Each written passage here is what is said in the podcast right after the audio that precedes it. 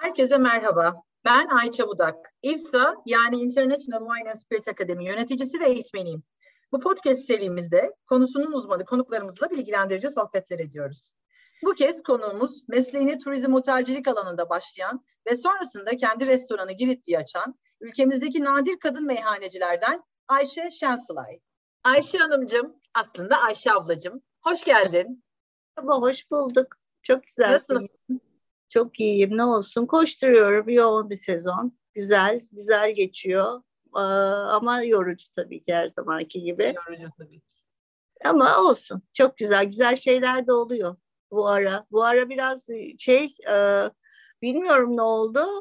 Gerçekten her gün ayrı bir böyle güzellik de akıyor. Gelen yeni misafirler var eski. Ama hoş bir, güzel yazlıktaymış gibi zaten. Bahçede malum. Yazlıktaymış. Evet, evet. Bahçe olağanüstü. Çok güzel. Yani hem sosyalleşiyoruz hem iş yapıyoruz falan filan. Hepsi bir arada güzel güzel vakit geçiriyor. Şahane. Peki Ayşe Şan Selay kimdir acaba? Bir oradan başlayalım mı? Başlayalım. Ben bin dokuz yüz altmış bir yılında İstanbul'un Boğaziçi semtlerinden Büyükdere'de doğdum. Büyükdere çok kültürlü ve çok kozmopolitti ve çok zengindi bu konuda. O, onun verdiği zenginlikle belki bugünkü hayatıma da devam ediyor olabilirim. Bazen düşünüyorum çok sık bunu. Ee, büyük bir aileydi. Aslında çok kalabalık bir aile değildi ama babaanne ve dedenin siyasi kimlikleri vardı. Ondan dolayı e, çok kalabalık sofralardan da hayatımız devam ediyordu ve bu yüzden çok kalabalık ve büyük bir aileymişiz gibi geliyordu bana. Aslında dokuz kişiymişiz. Bütün sürat. Çünkü şey ya, iki çocuklu ve tek çocuklu olarak devam eden bir soy ağacımız var bizim. O yüzden çok da kalabalık değildik. Ama dediğim gibi misafirler, konuklar, ağırlamalar, sohbetler, yemekler, içmekler falan filan derken böyle kalabalık bir gümbürtülü patırtılı bir hayatımız olmuş baktığımda çocukluğuma. Ve büyük sofralı günler geçirmişiz. Hatta geçirmişiz diyorum. Hatta çok iyi hatırlıyorum. on dört yaşında bu yeme içme telaşından çok sıkılıp hap çıksın hapla besleneceğim derdim. Yaptığım işe bak falan diye de bunu hep anlatıyorum. Gerçekten gına geliyordu. Çünkü otuz sekiz tane sadece biraz vahşice gelebilecek ama kafası kesilmiş tavuk geliyordu. Bundan Çerkez tavuğu yapılıyordu falan. Evin içinde böyle annemler yani kadın takımı devamlı yemek yapıyordu. O yüzden böyle hani artık ne oluyor ya, hayat bu kadar yemeğe bağlanıyor, bu anlamsız falan bir şey, böyle olmamalı derken bütün hayat geldi yemeğe içmeye bağlandı. Kaderin cilvesi diyelim. Bilinçaltı diyelim bence buna, bilinçaltının dışına bu ruhu. E sonra? Sonra işte şimdi bizim böyle bir enteresan yapımız vardı, aile yapımız. Şöyle ki bir tane hikayesi var ailenin, çok bilmesek de sadece mişli mışlı olarak duyduğumuz. Bu da işte Girit'le bir bağlantımızın olması. O da şöyle ki büyük büyük de de Osmanlı donanmasına komutanlardan biri, işte fetih zamanı gidiliyor. O zaman zaten Türk falan yok malum Girit'te. O fetihte ve orada kalıyor paşa. Demek ki padişahın istediği kimselerden biriymiş. Orada durunca bir evlilik oluyor tabii. Evlilikten de bizim soyumuzun geldiği dede doğuyor. İşte orada bir yaşam varken derken iç savaş, kargaşa, Girit hiçbir zaman huzur bulunmayan topraklar biliyorsunuz. O zamanlar özellikle fethi de zor, e, verilmesi kolay, bir enteresan bir toprak. Ve e, orada iç savaş zamanında bu babaanne ve dede, yani büyük büyük babaanne ve dede katlediliyor. Bizim soyumuzu devam ettirecek dede e, ve komşular işte hep beraber çocuğu da alıyorlar demek ki. Ne şekilde ise bir canhıraş bir şekilde kaçıyorlar.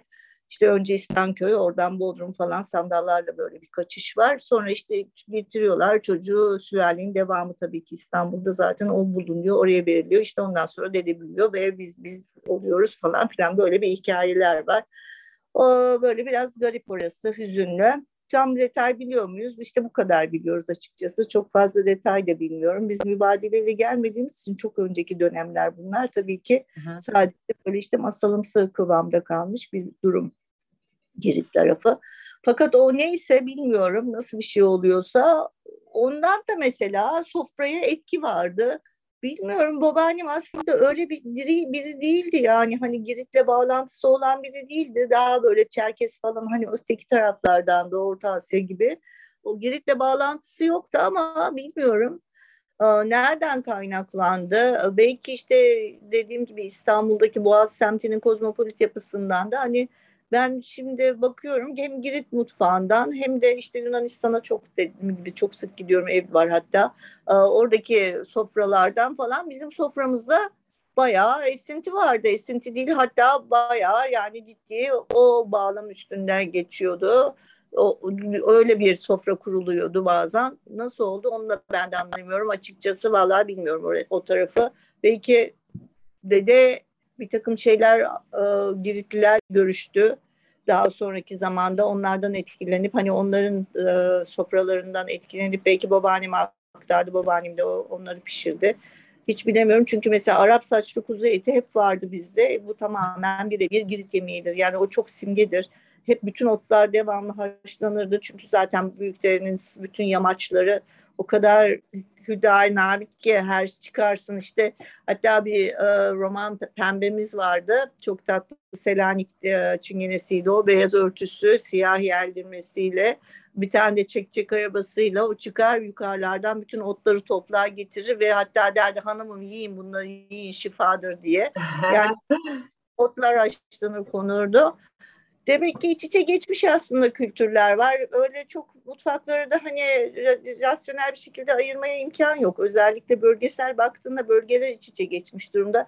Yani Anadolu'da zaten kim vardı, biz geldik. Hani o geldiğimizde neler getirdik, var olduklarımız, burada bulduklarımızla nasıl kaynaştırdık falan filan.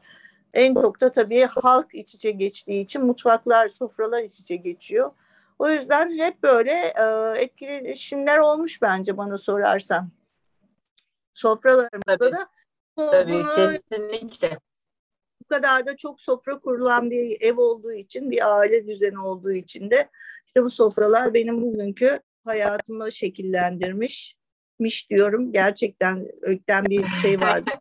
Evet, reddetme vardı, sonra kabulleniş, ondan sonra da yaşayış oldu. Peki şey diyeceğim, sen gittin mi sonraları e, Girit'e? Ne bileyim hani bir sürü insanın şey hikayesi var diye, dede evini buldum, büyük dede evini buldum filan hikayeleri vardır. Sizde var mı o hikaye? Ben gitmedim çünkü öyle ev barkı onu bilecek zaten, anlatacak, bizim dediğim gibi hiç kimsemiz yoktu. Ee, belki bilinçaltında bilmiyorum, Yunanistan'da evimiz olmasına rağmen hani bu kadar her vaktime, boş vaktime Yunanistan'da geçirmeme rağmen Girit'e gitmedim. Belki o da işte böyle bir itiş mi anlayamadım. Ama öyle ev bak bulma kıvamında değil bizim hikayemiz. Yani o daha sonrası, o mübadele zamanları. Biz çünkü bin dokuz yüz Aha. Evet evet. Sizinki bayağı Birinci Dünya Savaşı öncesi. Dolayısıyla çok, ortalık çok da karışmadan, bütün dünya çok da karışmadan ama Girit karışıkken tabii ki. Peki Ayşe ablacığım, ne zaman bu sektöre girdin? Nasıl girdin? Sen Boğaziçi Turizm Otelcilik mezunusun. Yani oradan mezun olman mı buna ön ayak oldu? Nasıl oldu? İlk çalıştığın yerler neresi? Birazcık böyle iş hayatına doğru gelelim mi yavaş yavaş? Gelelim. Şöyle, ben demek ki hizmet sektörü için yaratılmışım. Yani öyle bir şey ben seçmişim kendime. on beş yaşında tek tercihim vardı. Boğaziçi Turizm ve Otelcilik'te okumaktı. Ailem tabii çok mutlu oldu buna tek tercih yazdığım için.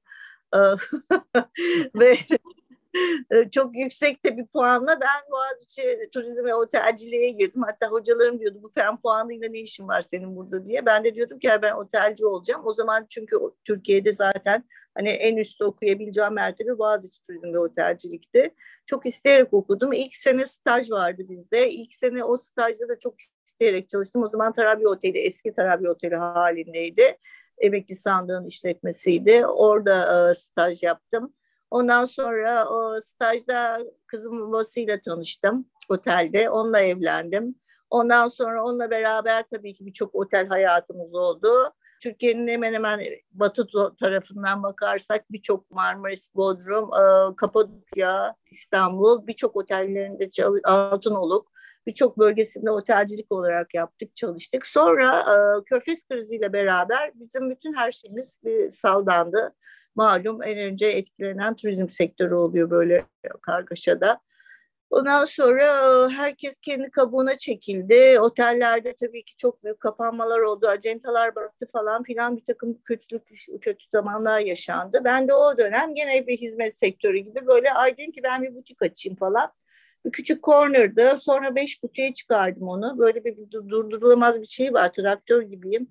Ondan sonra evet sonra sonra bir dönem bir durdum, baktım, dedim ki ya tamam bu çok güzel, para da kazanıyorum. O zaman işte Özal'ın dönemi çok güzel, böyle bir, bir, bir para dönüyor ortada. İnsanlar çok mutlu, alışveriş yapıyorlar falan. Biraz da para birikti. O ara eşimden ayrıldım. Sonra ben böyle bir tabii ki gene hani kıfkıflanmaya başladım. Ne yapayım, ne yapayım? Yani böyle bir otel mi, otel mi? Annem dedi ki ben çok gencim. Ha, kızım var tabii o arada. İpek doğdu işte. Malum büyüyor. İpek İtalyan Lisesi'nde okuyor. Annem dedi ki ben çok daha gençken sen bu işleri yapacaksın. Belli oluyor. Sen duramıyorsun. Hadi dedi sen yürü git. Otelcilik mi istiyorsun? Ne istiyorsun? Onu yap. Benim tabii bütün niyetim otelcilik yapmak gene. Kızı anneme bıraktım. Hadi ben gittim Türkbükü'ne. Bodrum Türkbükü'ne. Orayı çok seviyordum çünkü orada daha önce de otelcilik yapmıştık. Ee, orada çok güzel bir otel buldum. Onda anlaşacağız tam. Sonra kontrat zamanı e, dediler ki bir senelik kontrat yaparız. Yerel halkında otel, halktan birinin. Dedim ki ya bu kadar yatırım yapılacak bir senelik kontrat mı olur falan, anlaşamadık. Neyse benim bütün hayallerim yıkıldı. Böyle kös kös dönüyorken derken bir bey vardı. Daha önce bir onun işletmesinde işte kalmıştık. O bize hizmet etmişti falan. Çok beğenmiştik. Onu gördüm. Aa ne yapıyorsun, ne yapıyorsun? Dedim ki böyle böyle. Ya, dedik ya o işte o milletle anlaşılmaz, kolay değildir. Gel bak dedi burada dört odalı bir yer var üstte. Altında da koca restoranı olan bir yer yapılıyor. Yeni bir inşaat. Bunu tutalım. Ben dedim ki ya ben otel istiyordum. Ya dedi bak bu güzel, iskele de yapılacak önüne falan filan. Ben dedi yardım ederim. Hani benim maddi halim yok, destek ben sana işletme olarak veririm. Ya bir düşündüm o anda, ya basıp İstanbul'a gelecektim ya oraya karar verecektim. Valla oraya karar verdim. Bir anda gözümü kapattım, girdim. Böyle bir göz kapalılık devam ediyor hala bu yaşta da, her neyse. İyi ki de girmişim. doksan beşte. Öyle başladık ama ilk senenin sonunda yollarımızı ayırmak durumunda kaldık. Anlaşamadık falan. Ortaklık pek kolay bir şey değil biliyorsun. Çok ince dengeler var orada. Beceremedik öyle diyelim. Ondan sonra e, ben tek başıma devam etmeye başladım işte. O gün bugündür yirmi yedinci sene. E, Büyükşehir iki bin üçtü galiba. Evet iki bin üçte Ankara'yı açmıştık. Ankara Bodrum arası büyük bir kaza geçirdim.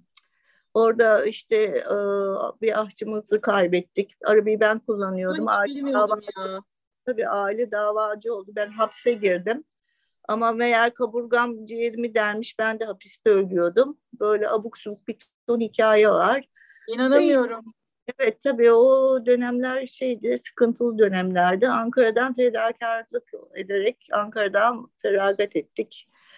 Vazgeçtik oradan. Tekrar işte çoluk çocuk ancak Bodrum'u çevirir oldular. Ben yoktum. Ben bayağı geç toparlayabildim kendimi. Ondan sonra işte Armada Otel'in sahibi Kasım Zoto var.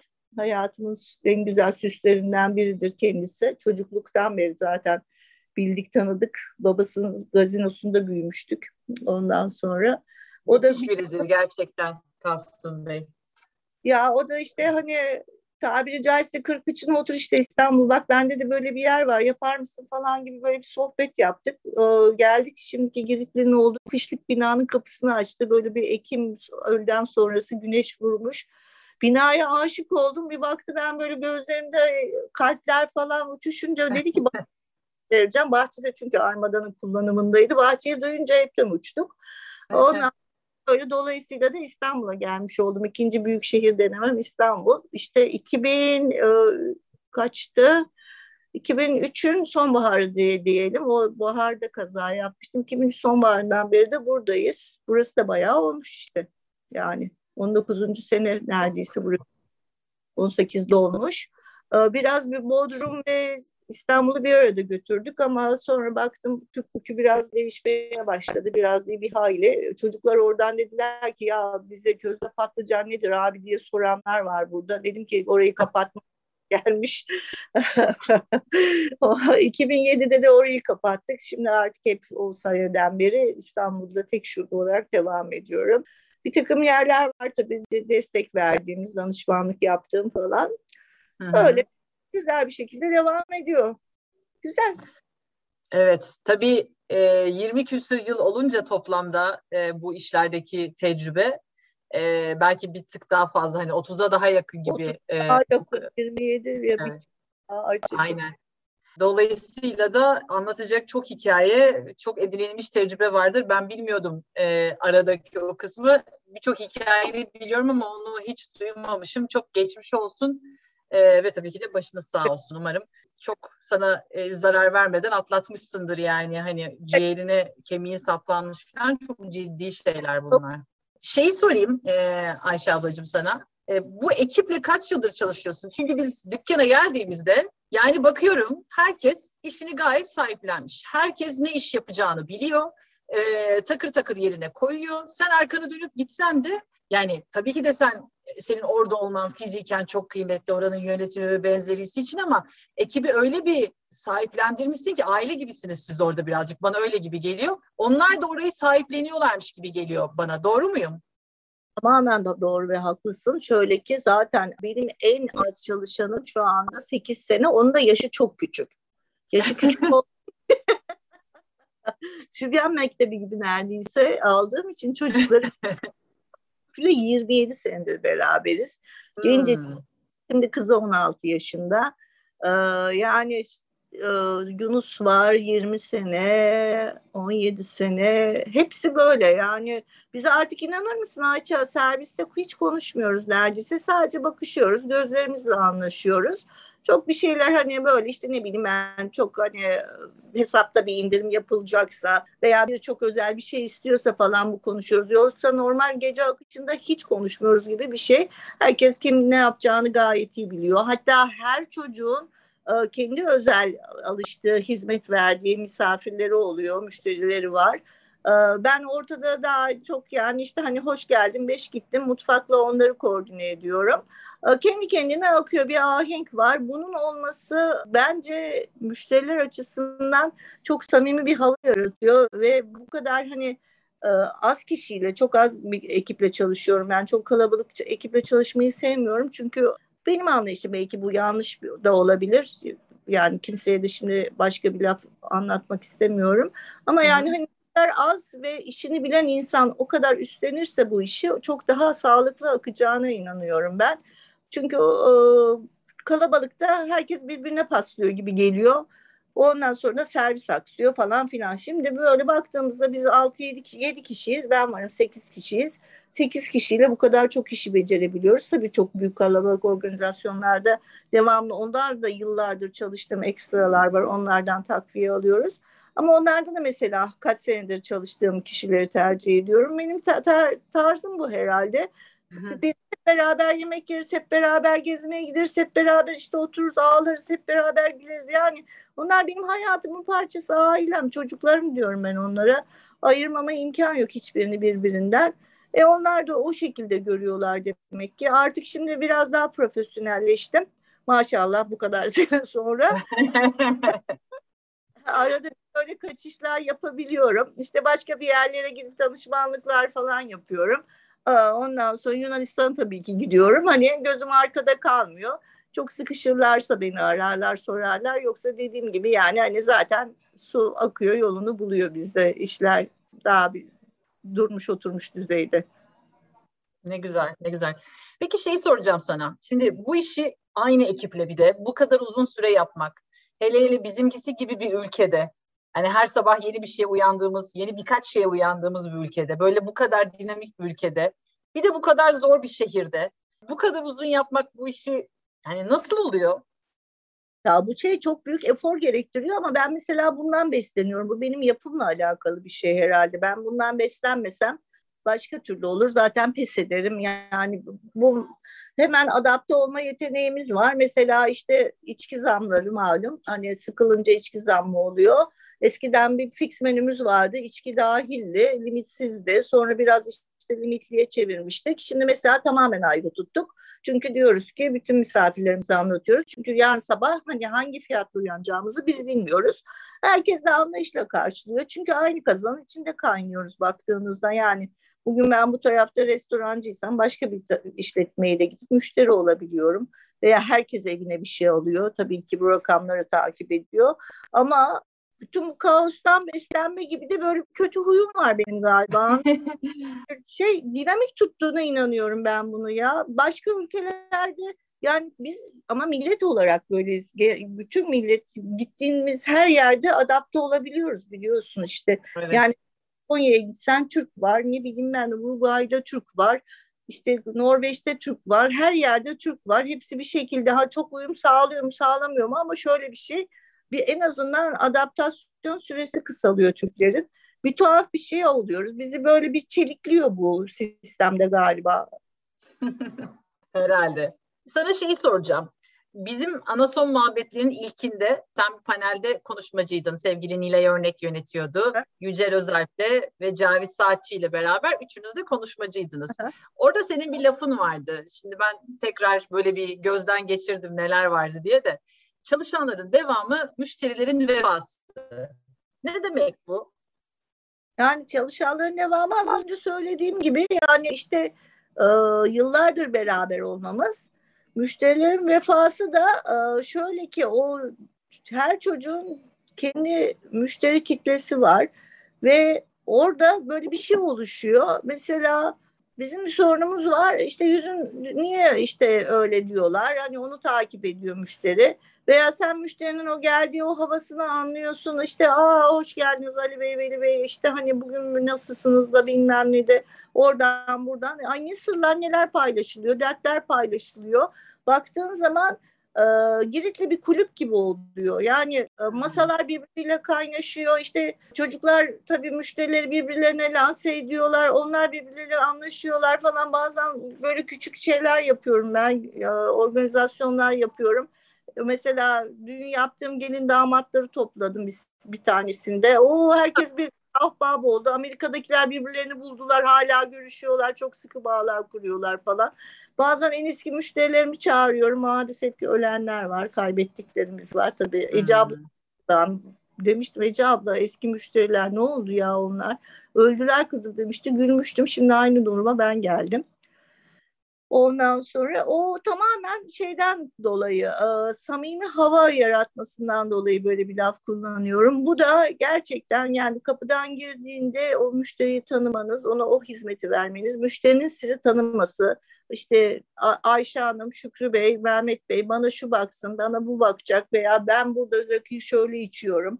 İşte bilmem neyi çok seviyorum, onu büyük tabakta verelim falan filan gibi böyle hoşluklarla beraber devam etmesi.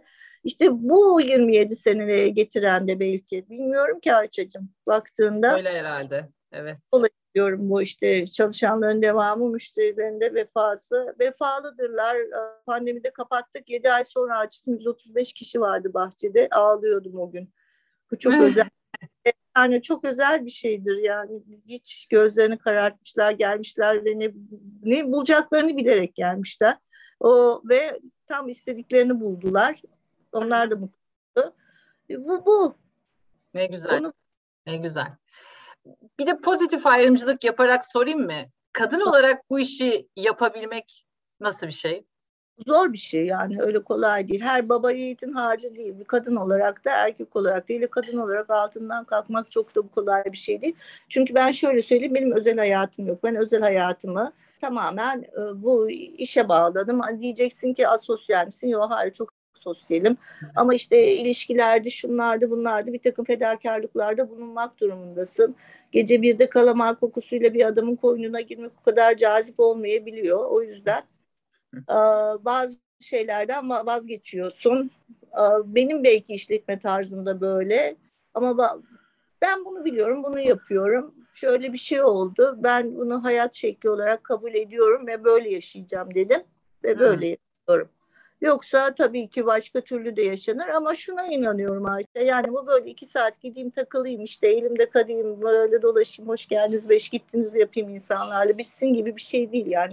Ben çünkü alışverişinden başlıyorum. Rezervasyon bende biliyorsun işte. Mutfağına giriyorum. Bütün gece operasyonu yönetiyorum. Ondan sonra insanlarla beraberim falan filan. Yani bu böyle şimdi hangi zamanımı nereye ayıracağım da ne yapacağım? İşte çok böyle şey olduğum zamanlarda biraz bu gevşetmek böyle fıs, havayı fıslatmak için işte biraz kaçıyorum oraya buraya. Onda da zaten yine iş çerçevesinde bir takım bir şeyler yapıyorum ama bu büyük fedakarlık gerektiren bir şey. Yani bir de ülke şartlarında ağır alkol satıyorsun, gelen yani bir de çok kalabalık oldu tabii. Eskiden daha insan, daha e, insanlar daha birbirine yakındı. Belli bir statüde insanların geldiği bir yerde. Giritli yine çok bozulmayan nadir yerlerdendir. O, o, o savaşı veriyorum açıkçası. Bozmamaya çalışıyorum ben veya bozulmamaya çalışıyorum. Ee, bunda zorlanıyorum aslında son senelerde. Yoksa işte o yorgunluk veya işin ağırlığı falandan ziyade hani belli bir yerde durup o durduğum yeri korumakta zorlan, zorlamalar başlıyor, zorlanmalar başlıyor. Hem ekonomik olarak zorlanma başlıyor hem de sosyal olarak zorlanma başladı artık. Çünkü biz enteresan bir bölgedeyiz. Çok farklı bir bölgedeyiz. Bize burası nokta atıştır. İnsanlar bilerek gelir. Biraz da bazen popülarite oluyor. Hani ona kanalda gelenler oluyor. İşte o zaman en çok benim sevmediğim şey. Mesela ben çok hani magazin basını da asla çıkartmıyorum. Hiç yani o tamamen defans halindeyiz o konuda. E bir takım bazı gazetelerde de işte öyle veya böyle dergilerde haber çıktığı zaman hani iyi kötü duyup yeni gelenler oluyor. Onlar da pek bize uymuyor açıkçası. O zaman uymadığı zaman da şöyle bir şey yapıyorum. Aa, işte kibarca doluyuz, moluyuz diyoruz, bir şeyler yapıyoruz. Yani tam içeri girmediyse tabii, içeri girdikten sonra biraz nöbet bekliyor gibi bir şeyler yapmaya çalışıyorum mecburen. Hmm. Ondan sonra başka zorlayan bir şey şöyle, e, ekonomik olarak biraz sorunlar var. Şöyle ki e, çok pahalı bir restoran olmak istemiyorum. Yani bir meyhane daha doğrusu. Biz çünkü bohemiz. Böyle bohem bir havamız var biliyorsun. Hı-hı. Gelmesini istiyorum ki Giritli'nin başarısının sebebi ben bana sorarsam ve bu kadar uzun yıllar devam etmesinin sebebi çok geniş tabana yayılması. Yani belirli bir kitleye öylesi veya böylesi. E, belirli tek bir kitleye hitap eden bir yer değil Giritli. Çok geniş tabana hitap ediyor. O yüzden yıllardır biz çok sağlam bir şekilde ayaktayız. Ama yani şimdi baktığın zaman bu kadar zorlamada hani bir, mesela gençler, gençlerde çok para yani o biraz zorlanıyorlar. Özellikle öğrenciler işte veya yeni işe başlamış kesim. Bunlarda tabii ki ekonomik olarak bir şeyler, sıkıntılar başlıyor. Ben o çocukları kaybetmek istiyorum. Onlar da gelmesi lazım. O yüzden çok pahalı yapmamak istiyorum. Pahalı yapmazsam e nasıl başa çıkacağım? Maliyetler çok yüksek. Hani burada böyle bir dengesizlik yaşıyorum. Ee, Bodrum'da da o kadın tarafına gelirsek, Bodrum'da çok gençtim ve güzeldim o zamanlar çok. O, orada... orada ne baş... güzelsin sen ya. Yani... Saçların, gözlüklerin çok havalı. Her bakışın tatlım. O zaman hayır yani hani Bodrum zaten bir jargon mudur ya böyle işte dul bir kadın gelmiş, genç bir kadın Bodrum'a gelmiş, restorancılık yapıyor falan yani her şeye açıksın demek ya o kafalarında onların. Orada biraz öyle zorlanmıştım. Onda duruşumla hallettim yani hani başka da bir zorluğu yok bu işin. Yani kadın erkek ortalama aynı şeylerle boğuşuyorlar. Bir iki tane cinsiyet farkından kalan problemimiz olabiliyor diyorsun. Onu da evet, duruşla halledebiliyoruz. Yani o duruşla halledebileceğim bir şey bence. Yani bir de tabii ki şey efor olarak da öyle her kadın dayanabileceği bir sistem değil. Ben bünye olarak da kuvvetliyim herhalde bilmiyorum.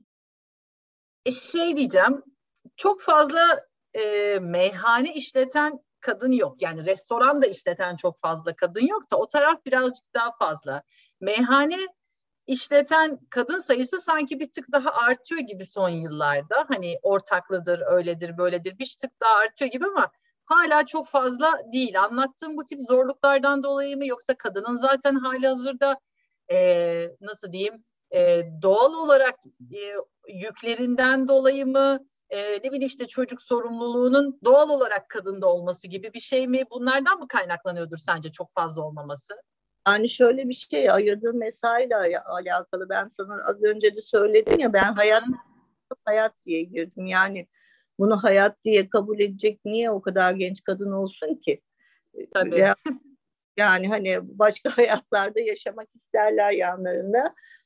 Ben zaten bir bakıyorum benim gibi kesintisiz bir Ece abla var herhalde baştan sona devam eden evet. O bir ara bırakmıştı bir de ben, ben varım yirmi yedi senedir böyle bir fiil devam eden Ondan sonra dinozor gibi olacağız artık.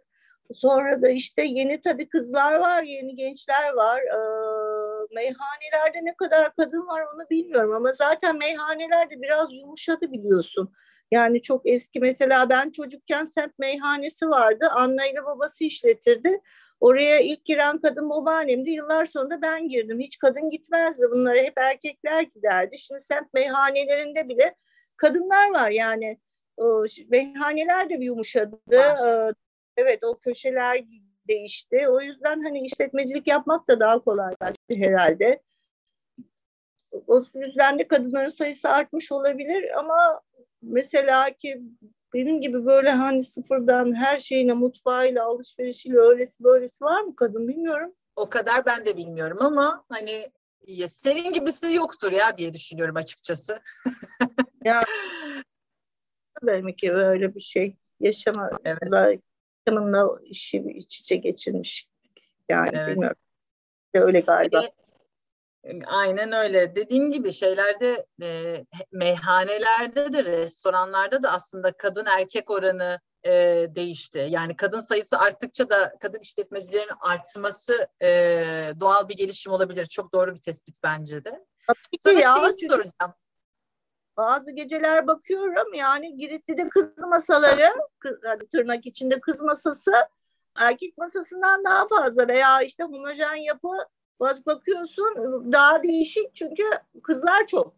Yani kız kıza geldi, öğlen kızla kızı bilmem ne, akşam vedalar, bekarlığa vedalar, şuna. Bir bakıyorum aman cıvıl cıvıl bahçenin içi kadın dolu yani. Ha, o kadar hoşuma gidiyor ki gençler bunlar çok tatlılar. Ee, ama restoranlar da daha restoran tarafından bakarsak şimdi tabii e, şeyler açıldı. B S A'nın hani başlangıcıyla beraber bir takım işte yemek okulları, güzel sertifika veren e, oluşum olduktan sonra tabii ki e, şef bazında kadın almaya başladı. Bunlardan bilmiyorum ne kadar meyhaneye yöneliyor ama hani daha modern mutfaklar, şef e, masaları veya şef e, mutfaklarında kadın veya işletme sahibi fazla var. Yani ben çünkü takip ediyorum.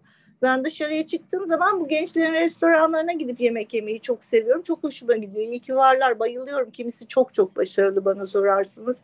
Çok sevgi oluyorum. On, evet. on, onlardaki kadınlar mesela kadın oranı sanki daha yüksek gibi. Hani meyhane zaten meyhane. Yeni meyhane. Yeni nesil meyhane. Hani buna taktım ya biraz da söyleniyorum. Ben de kız... Evet yani hani yeni meyhanelerde belki kadınlar var daha yumuşatılmış bir şekilde ama hani meyhane meyhane zaten kaç tane kaldık ki? Evet. Sizin Giritli'de bir jargonunuz var. Böyle ekiple kendi aranızda. Ondan bahsetsene azıcık bize Ayşe abla. Tabii biz de bazen işi eğlenceli hale getirmeye çalışıyoruz kendimize. Yoksa bir de sorumluluk var. Yani insanlar seni seçmiş gelmişler on binlerce restoran arasında özel bir gününü geçirecek veya işte ne bileyim ben dertli, dertini paylaşacak falan filan. Bunun sorumluluğu bizde tabii ki. Öyle bir şey, haksızlık yapmaya halimiz yok ama bunun da gerginliği de var. O yüzden biraz da bazen gevşemek istiyoruz. Böyle kendi kendimizi yapıyoruz. Özellikle şeylerde, gruplarda falan bu çok eğlenceli hale geliyor. Mesela bombacı kavramı var bizde. Ee, gruplardan çıkan bu bombacı. O da şöyle e, ama bu gerçekten Ayça şaşmıyor. Her grubun bir bombacısı var. Yani bu bombacısı dediğimiz sözcüsü bir doğal olarak o nasıl bir şey oluyorsa kendini sözcü ilan ediyor grupta mesela bu kişi. Böyle işte her şeye o karar veriyor gibi oluyor. Zaten fix menü çalışıyoruz. Hani karar vereceği hiçbir şey yok. Yani ise işte içkisine karışıyor, osuna karışıyor, busuna karışıyor, devamlı konuşuyor. İşte o geldi, bu gitti, bu bilmem ne falan. Mesela bu bombacı bu. Ve e, bazen şeyler var, e, beleşçiler var. Onlar beleşçiyi de biz anlıyoruz. O da şunlar oluyor. E, gene gruplarda daha çok çıkıyor bu. Mesela ki işte total hesap gidince kişi başı bölünüyor ve işte üstüne bir tip ekliyor. O tipten mesela kendi parasını çıkartanlar var. O, o, onu ayır. O, o, onlar daha doğrusu mezarcı o. Beleşçi demeyelim de mezarcı o. Ondan sonra bir de boşlar var. Boşlarda şöyle işte aa getir oğlum yeter yetmişlik getir deyip iki kadehte kafayı bulanlar. Bunlar da boş diyoruz. Ee, o sözde bir yetmişlik içecek gibi falan davranıp gidenlere. Bir de şeyler var, acıcılar var. Acı yok mu ya, ben dayanırım acıya, acı getirin bana. Samandağ biberimiz var bizim, hemen onu verdikten sonra gözünden yaşlar burada böyle fışkıranlar var. İşte böyle küçük böyle, böyle ufak ufak dalga geçmiyoruz da kendimizi eğlendiriyoruz yani. Öyle bir takım şeyler işte gece içinde, ama yani bazen de çok enteresan olaylar oluyor. Yani çok enteresan bazen değil, her zaman her her zaman her gün bir aşk enteresan bir şey oluyor. Öyle ondan sonra o herkes gittikten sonra gecenin mütalası var tabii. Zaten işte bardaklar yıkanıyor, onlar o etraf toplanırken falan bir de o dedikodu kısmı var. O da en keyifli. Evet, sigara içenler sigaralarını yakıyor. Önlükler soyuluyor, bir kenara atılıyor falan. O, o da en keyifli saatlerimiz. O yüzden böyle dediğim gibi ya şey güzel, seviyoruz biz bu işi Ayça'm ya. Belli belli belli halinizden sevdiğiniz. Hasreti değil hastası hastasıyız diye de bir şeyimiz var. Hemen buradan çaya geçeyim çünkü bir de çaycılar var değil mi? Ne diyorsun sen bu çay olayına? Ne diyorlar sorma, o en büyük takıntım o yani, herkese anlatıyorum bunu da, bazen de kızıyorum, sonra diyorum ki ya ne ayıp, bir çay için insanları kırıyorsun Ayşe, manyak mısın koskoca kadın, sonra da diyorum ki ya ben yani onlar da beni kırıyorlar, veriyoruz veriyoruz veriyoruz bütün akşam hizmet ediyoruz, onlarca şey sunum yapıyoruz, her şey çok güzel, yüz kişi birden çay istiyor Ayça, yani yok böyle bir şey, anladın mı? Burası meyhane, çay ocağı, evet o yüz tane çayı çıkarmazsa söylenirsin. Ama bir meyhanede yüz tane çay aynı anda gelemez ki ya. Ne olacak, iki dakika sonra iç. Yani zaten şey aldım, otellerdeki gibi büyük çay makinesi falan aldım yani. Artık başa çıkamıyoruz öyle küçük demliklerle, şunlarla, bunlarla olacak gibi değil. yüz otuz tane çay bardağım var, daha ne yapabilirim? Ama ancak yani iki kişi çay, sırf çay doldurmaya giriyoruz akşam. Bir de zaten hani benim gerçekten yetiştiğim meyhane kültüründe çay falan yok. Bu nereden çıktı? Bunu Ankara'da görmüştüm ben, ama Ankara'yla başladı bu ile bizde. Yani Ankara'ya gittiğimde de ilk dediler ki Ankara'lar çay içer rakıyla, ona göre bardak al falan almıştım. Şimdi artık İstanbul'a da geldi. Böyle bir adet oldu. Eskiden hani iç, içtiğin içkinin derecesine göre yemeğin üstünde kahve içilirdi. İşte çok içmişsen kahve sade olur. Yanında illaki nane likörü gelir.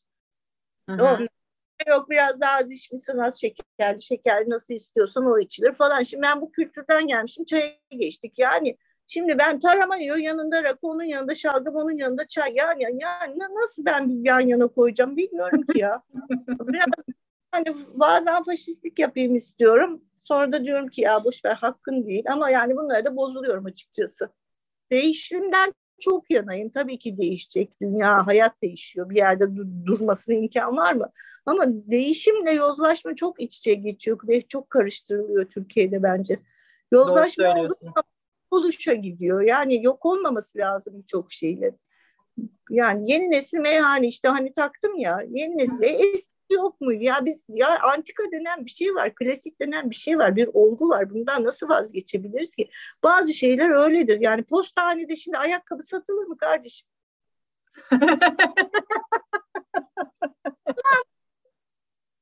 Yani şimdi eskisi olur mu ya? Bu meyhane meyhane. Bizi yok mu edeceksiniz? O zaman kültürümüze, bizim kendi tarihimize ihanet etmiş olmuyor muyuz? Yani biz bizden vazgeçmiş olmuyor muyuz ya?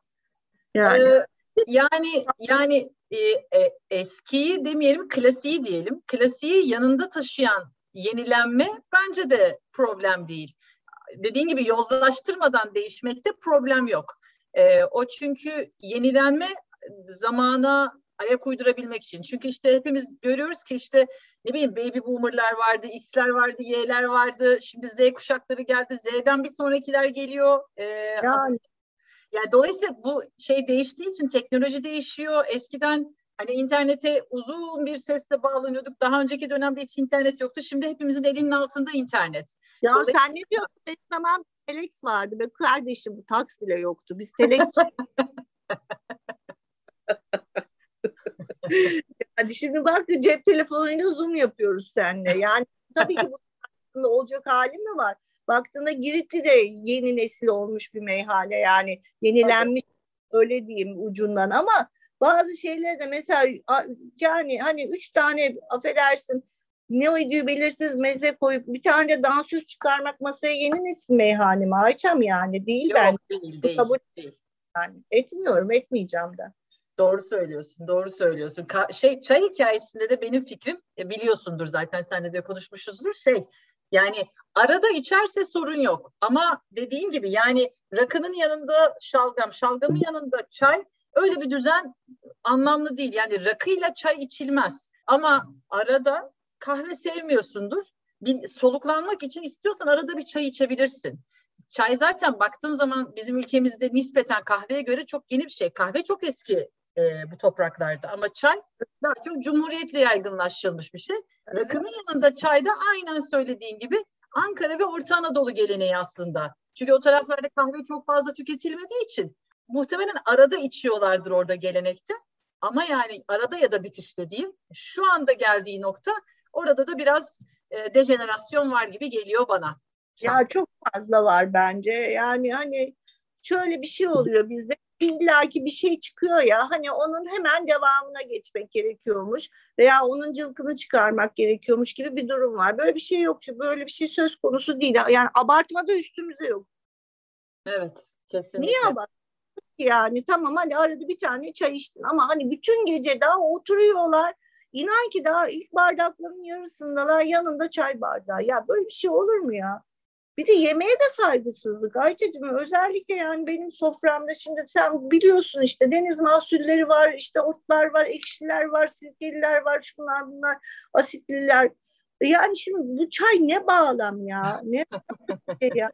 Koyuyorsun bir de damakla alakalı bir şey. Yani tabii. O zaman benim yemeğimden hiçbir şey anlamıyorsun gibi geliyor. Ona alınıyorum. Anlatabiliyor muyum? Tabii. O kadar lezzetlerle yaratmak için Yunanistan'dan malzeme getiriyorum ben ya. Yani gerçekten Yunanistan'dan malzeme taşıyorum hala. Euro'nun bu olmasının yanında. E, bununla boğuşurken e, yanına çay yani. Şimdi olmuyor ya. Olmaz. Hassas noktası Ayşe ablamın. Emeğime ihanet oluyor. Emeğime ihanet oluyor. Yani çayı her yerde iç kardeşim. Git evinde de iç ama benim sana verdiğim işte Santorini havasını ye kardeşim ya. Yani. Heh, şimdi oraya geleceğim. Sen bazı şeyleri Yunanistan'dan getiriyorsun. Zaten kendin de söyledin. Evet. Ee, bir de şeye bağlayacağım oradan. Ee, Birçok meyhane artık mezesini kendisi yapmıyor. Hazır mezeciler var oralardan satın alıyor. Kendisi yapanları tenzih ediyorum ki sen de bildin bileli her şey günlük, taze, her zaman da kendi mutfağından çıkıyor. Yani... Her zaman peynirlerimin birçoğunu bile kendim yapıyorum ya. Yani onu ben çok böyle kendi elimin değmediği hazır bir malzemeyi vermeye utanırım. Yunanistan'dan almamın sebebi de orada gidip yediğim güzel şeyleri benim müşterilerim de yesin. Onlar da bu güzel şeylere layıktırlar kafası. Ama yani. Her şey o kadar lezzetli ki iyi ki her şey senin mutfağından çıkıyor. Birazcık da zaten meyhane dediğin şeyin öyle olması lazım. Dev gibi meze dolaplarına gerek yok. Ama no. günlük taze dört beş tane klasik olması gereken onun dışında da e, meyhaneye özel olabilecek, yenilik katabilecek şeyler bence olabilir deyip sana evet. Şeyleri söyleyeyim mi? Bir meyhanede olmazsa olmaz mezeler nedir sence? Yani benim takıntım tarama mesela. Tarama olmalı. İstanbul'da bir, bir meyhane ise, İstanbul'daysa bak ama demiyorum ki sen Anadolu'da veya Ege'de orada başka bir kültür var. Ama İstanbul'da sen meyhane kültüründen bahsediyorsan, meyhane açmışsan çünkü meyhane bize ait bir şey değil. Ben şimdi sana ukalalık yapmayayım. Sen bu işin ansiklopedisini yazmış kadınsın. Yani sen bunu biliyorsun. Eğer sen bunu miras almışsan ve bir geleneği devam ettirmek istiyorsan bu tarama olmazsa da olmak durumunda yani. Hı hı. Veya cevizden taratoru yapmak durumundasın. Ekmek, yoğurt, sarımsak değil yani. Anlatabiliyor muyum? Bazı şeyler ben olmazsa olmaz tarama. Olmazsa olmazlardan biri yazın biraz riskli gevşiyor lakarda. Hı hı. O çok daha verimli oluyor. Ve güzel helmelenmiş bir pilaki. Bu kuru fasulyeden de olabilir, barbunyadan da olabilir ama illaki bir tane böyle bir karbonhidratlı bir şey. Ben, ben, bana sorarsan pilaki. Bir tane pilaki olması lazım. Güzel bir peynir veya peynirli beze. Ben beyaz peynir vermek istemiyorum. Dediğim gibi benim takıntılarım var. Böyle illa elimi sokmak istiyorum. Tirokafteri yapıyorum. Onun hem peynirleri hem biberi e, Yunanistan'dan getiriyorum. Hastasıyım filokapterinin ya. Olağanüstü bir şey yani. Lezzetli bir şey. Mesela bir Girit ezmesi çıktı. Girit ezmesi diye bir şey yok. O da uydurma. Her neyse. Şimdi oraya da girmeyeyim. Hep şimşekleri üstüme çekiyorum. e, yok canım uydurma. Yok öyle Girit'te öyle bir şey. Yani filokapter peynir ezmesi. Yunanistan bunu yer. Ondan sonra öyle bir peynirli bir, bir şey. Bir tane yoğurtlu bir meze. Bence yo- yoğurt rakıyla iyi oluyor. Sarımsaklı özellikle rakı böyle bir, bir iyi geliyor sanki. İnsanlar seviyor. Ama benim kendi soframda ne var diye soracak Hı. olursun. Ben kendim daha soframa daha bir kere kendi restoranımda rakı içmeyi çok seviyorum. Hı. Önce söyleyeyim ha. Çünkü kendim mezemi kendim yapıyorum. Ve huysuzlanacak bir şey kalmıyor. Çünkü bazı yerlerde olabiliyorum. Çünkü özenip çıkıyorum ben de. Her insanın çıkması gibi. Belli hayallerle gidiyorsun. O, o kötü hayale uğramak istemiyorum. O yüzden rakı çok nadir içiyorum. Çok o kadar ağır alkolü çalışırken zaten hiç içmiyorum gibi bir şey. Çok böyle artık iş hafiflemişse ve dostlarım varsa çok özel bir günse o rakı içilecekse çok güzel bir balık gelmişse falan. Hani o rakıyı içeceksem de en, en çok da şey içiyorum. Soğuk değil yani neredeyse böyle ılık ve susuz içtiğim için rakıyı bütün aromaları alıyorum ve o rakı bana mesela harika geliyor. Çok seviyorum. Benim damak tadıma çok uygun bir rakı o. Hı hı. Şimdi benim soframda olmazsa olmazım illaki bir tuzlu balık. Rakı hı. kırk beş derece öyle kolay gidecek bir şey değil o kırk beş derece yani. Hani çerle çöple de içilecek bir şey değil. Aslında her şeyle içiliyor ama hani tuzlu bir şeylerle içersen çok daha hani seni güzel... Çok doğru. Ha, yani çok dokunmuyor. Sen sulu mu yoksa sek mi tercih ediyorsun rakıyı? Ben nasıl seviyorsun? Sek ve neredeyse ılık seviyorum. Yani bütün aroması diyorum rakının. Çok küçük kadehlerle içiyorum ama bizim bütün sülale böyle içerdi. Belki onlardan gördüğüm bir şey. Yani hmm. ben o bütün o aroma sanki benim ağzımda olacak. Ondan sonra ben suyu ayrıca yudumluyorum üstüne. Ondan sonra ıı, illaki bir tane tuzlu balık, bir, bir, bir, bir parça peynir öyle veya böyle hani ya türü olur ya beyaz olur ya bir şey olur öyle bir şey. Bir tane haşlanmış kayısı kıvamında haşlanmış yumurta üstü hafif pul biber zeytinyağı. Böyle hmm. zeytin, iki üç yeşil zeytin. Benim sofram mı? Bir, bir kışsa pastırma, bir iki dilim. Hı hı. Hep böyle bakıyorum tuzlular ve sert tatlar benim rakı sofram. Kendi sofram bu. Giritli'de de mesela balıktan yapıyorum pastırmayı. Hı hı. Hep var. Ondan sonra işte fümeus kumrumuz var. Orada da balığı, tuzu oradan yakalıyoruz. Peynirimiz işte trokapteri var. Lakerda kışın illaki var. Yazın veremiyorum çünkü gevşiyor. Kendi tuzlu palamut yapıyoruz mesela. Çok güzel oluyor. Şimdi birazdan palamut başlayacak. Mevsimi geliyor. Tuzlu sardalya yapıyoruz. Kendimiz böyle sashimi gibi biraz bir şeyler. Genelde bu bağlamda yani hani Giritli'nin sofrası da öyle benim kendi sofram da öyle. Daha deniz ürünü ve şey hani peynirler falan filan daha böyle tuzlu taraftan gidiyor. Evet. Ya söylediğin şey şöyle çok mantıklı. Anasondan gelen bir tatlılık var malum. Rakının tatlı olmasını sağlayan şey aslında anason. Aynı miktardaki şekerden on üç kat daha fazla tatlılık veriyor aslında anason. Hal böyle olunca özellikle tuzlu mezeler çok daha fazla uyum sağlıyor. O yüzden işte peynirle uyum sağlaması, tuzlu balıklarla, taramayla mükemmel uyum sağlıyor olması aslında genel olarak bundan. Mesela şarap olsa yanına bu kadar tuzlu şeyin yanına mutlaka ha, şarap, yüksek bir şey demen lazım. Şarap mesela kendi tercihim tabii bizde şarap zaten hani çok daha ikinci planda içiliyor. Daha rakı içilen bir şey işletmeyiz biliyorsun. Hı-hı. Hani ben şarap, şarabı çok seviyorum aslında. Şarap tabii ki çok özel, çok ıı, gamı çok geniş. Yani hani derin felsefesi ve kültürü var bence şarabın. Iı, baktığında şarapta da ıı, şeyine rengine göre mesela orada da böyle füme etler, yine daha keskin peynirler, yine isli balıklar falan filan böyle hani daha o tip onlarla içiyorum. Onu seviyorum. Bir de bu yeni işte şeyler gençlerin restoranlarına gidiyorum şeflerin. Onlarda daha şarapla böyle uygun menüler oluyor. Onlarda da güzel şaraplar içiyorum. Bir de şaraplar çok güzelleşti. Yani genişledi. Oo, herkes birbirine baktı. Güzel şarap yapmaya başladı falan. Güzel oldu. Çocuklar da çok güzel. Yeni şeflerde. Yani güzel şeyler yaratıyorlar. O şarapla eşleşmeleri falan da güzel hoşuma gidiyor. Şahane. Dışarı çıkınca da sosyalleşmem de yine yemek üstüne oluyor. Valla benim de öyle ya. Yemek ve içmek üzerine benim de sosyalleşmem gerçekten. Ben şey diyeyim mi? Herhalde dünyada acaba tek millet miyiz? Hani sofraya oturduğu anda yine sofra ve yemekten bahseden biz miyiz? Olabiliriz. Önlerine mezeyi şey yapıyoruz, seriyoruz işte misafirlerin on altı on yedi çeşit, malum bizim mezemiz geniş kabımız. Ondan sonra hani onu görür görmez başlıyorlar işte, aa işte şurada da şunu yemiştik. Ben geçen gün patlıcan aldım da ona bilmem ne yaptım da oradan da bir kebap vardı da falan da filan da. Bir başlıyor, bir gidiyor ya, kırk beş dakika bir tane bir yemeğin sohbeti sürüyor. Bir bakıyorum üç saat oturmuşlar, üçünde de üç saatinde üçünde yemek konuşmuşlar. Yani böyle bir millet var mı ya? Vallahi öyleyiz ya. Çok doğru. Aa, seviyoruz yemek yemeyi, ne güzel, iyi ki yiyorlar. Aynen. Bir şey soracağım sana. Bazı mezelerin yorumlanmaları var. Şimdi hani meyhaneyi yorumluyorlar, değiştiriyorlar filan dedik ya. Bazı mezelerde yorumlanıyor. Bu konuda ne düşün- düşünüyorsun? Tabii ki yorumlanmalı ama bazıları da klasik olarak kalmalı, ellenmemeli ya. Ne bileyim ben, bilmiyorum.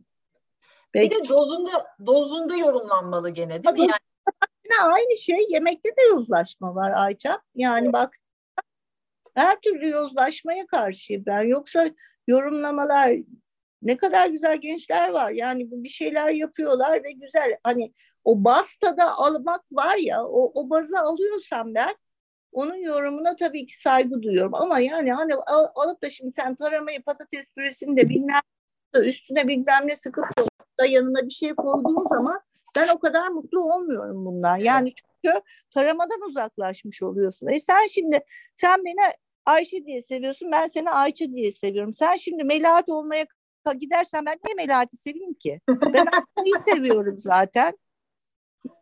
Yani. Doğru dedin.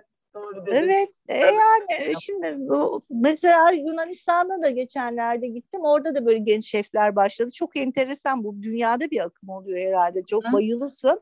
Her zaman gittiğim restoran böyle genç şefler almış. Onlar da tarama yorumlamışlar. O, o, Yunanlılarda da tarama var malum ama bizimkiyle alakası yok. Yani İstanbul yorumlarının taraması ayrı bir şeydir. Yani bizim taramamız başka bir şeydir. O Yunanistan'daki tarama da başka. Ama mesela o da şimdi bir şey yapmış yani hani zaten Yunanistan'daki bir boka benzemiyordu. Bu hiçbir boka benzememiş. Almış başını gitmiş. Tamamen bambaşka bir şey yapmış. Ulan dedim, demek ki burada da var aynı şey herhalde. Bu bir akım. Yani bir şeyi ilgi çeksin veya popüler yapsın diye bozmak taraftarı değilim. Aslına sadık kalarak yeniden yaratmayı, o yaratıcılığını, sanatını katmaya evet varım. Ama sen bana istediğimi vermek durumundasın bunu yaratırken. Katılıyorum, aynen. Şimdi ufak ufak sona doğru geliyorum. Yani söylemek, eklemek istediğin bir şey var mı? Öncelikle istiyorsan Ee, onu söyleyebilirsin. Çünkü arada soracağım sorular vardı. Sen hepsini su gibi anlattın. Hiç benim sormama gerek kalmadı onları. Ee, yirmi sene olunca böyle oluyor. Kusura bakma. Galiba, galiba. Daha anlat, böyle otursak beş gün falan anlatırım. Daha ne hikayeler var. Tabii misafirlerle ilgili hikayeler var. Bizim kendi aramızdaki hikayelerimiz var. Personel hikayelerim var. Bugünlere Değil kolay mi? Gelinmiyor tabii ki. Yani bu Değil ekip mi? Çok güzel. Bu ekiple aile olduk ama yüzlerce değişmiştir. İsimlerini bile bilmiyorum yani. Neler yaşanmıştır, neler. Yani. O zaman bir gün, bir gün seni rakı içmeye götürürüm orada muhabbet evet, edelim. Evet, evet tabii. Müşterilerle kavga etmişliğimiz var yani.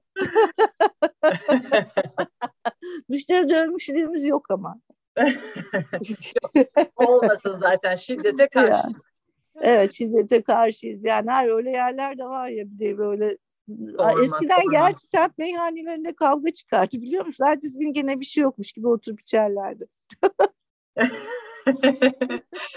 Çok samimiydi ya, çok hoştu. Ben bilmiyorum ya, bu Büyükdere bana çok şey vermiş herhalde Ayça. Ben bakıyorum, düşünüyorum da yani o sizin meyhane ihtisas kitabını anlattığım şeylerde mesela o buzdolapları, şunlar bunları anlattım. Hep tamamen tamamen görsel, çocukluğumdan kalan görsel şey hatıralarımdan, o hafızadan kaynaklanan bir aktarımdı. Çok Aynen. mutluyum orada, iyi ki doğmuşum, iyi ki böyle bir ailede büyümüşüm yani. Çok iyi, güzel. Gerçekten evet. Çok güzel bir Boğaz semti bu arada Büyükdere. Bence çok hala güzel. güzel. Yani hala ulaşamadılar. Evet uğraşıyorlar uğraşıyorlar. Çekiliyorlar, değiştiriyorlar da bozamıyorlar. Tamamen yok, yerle bir edemiyorlar.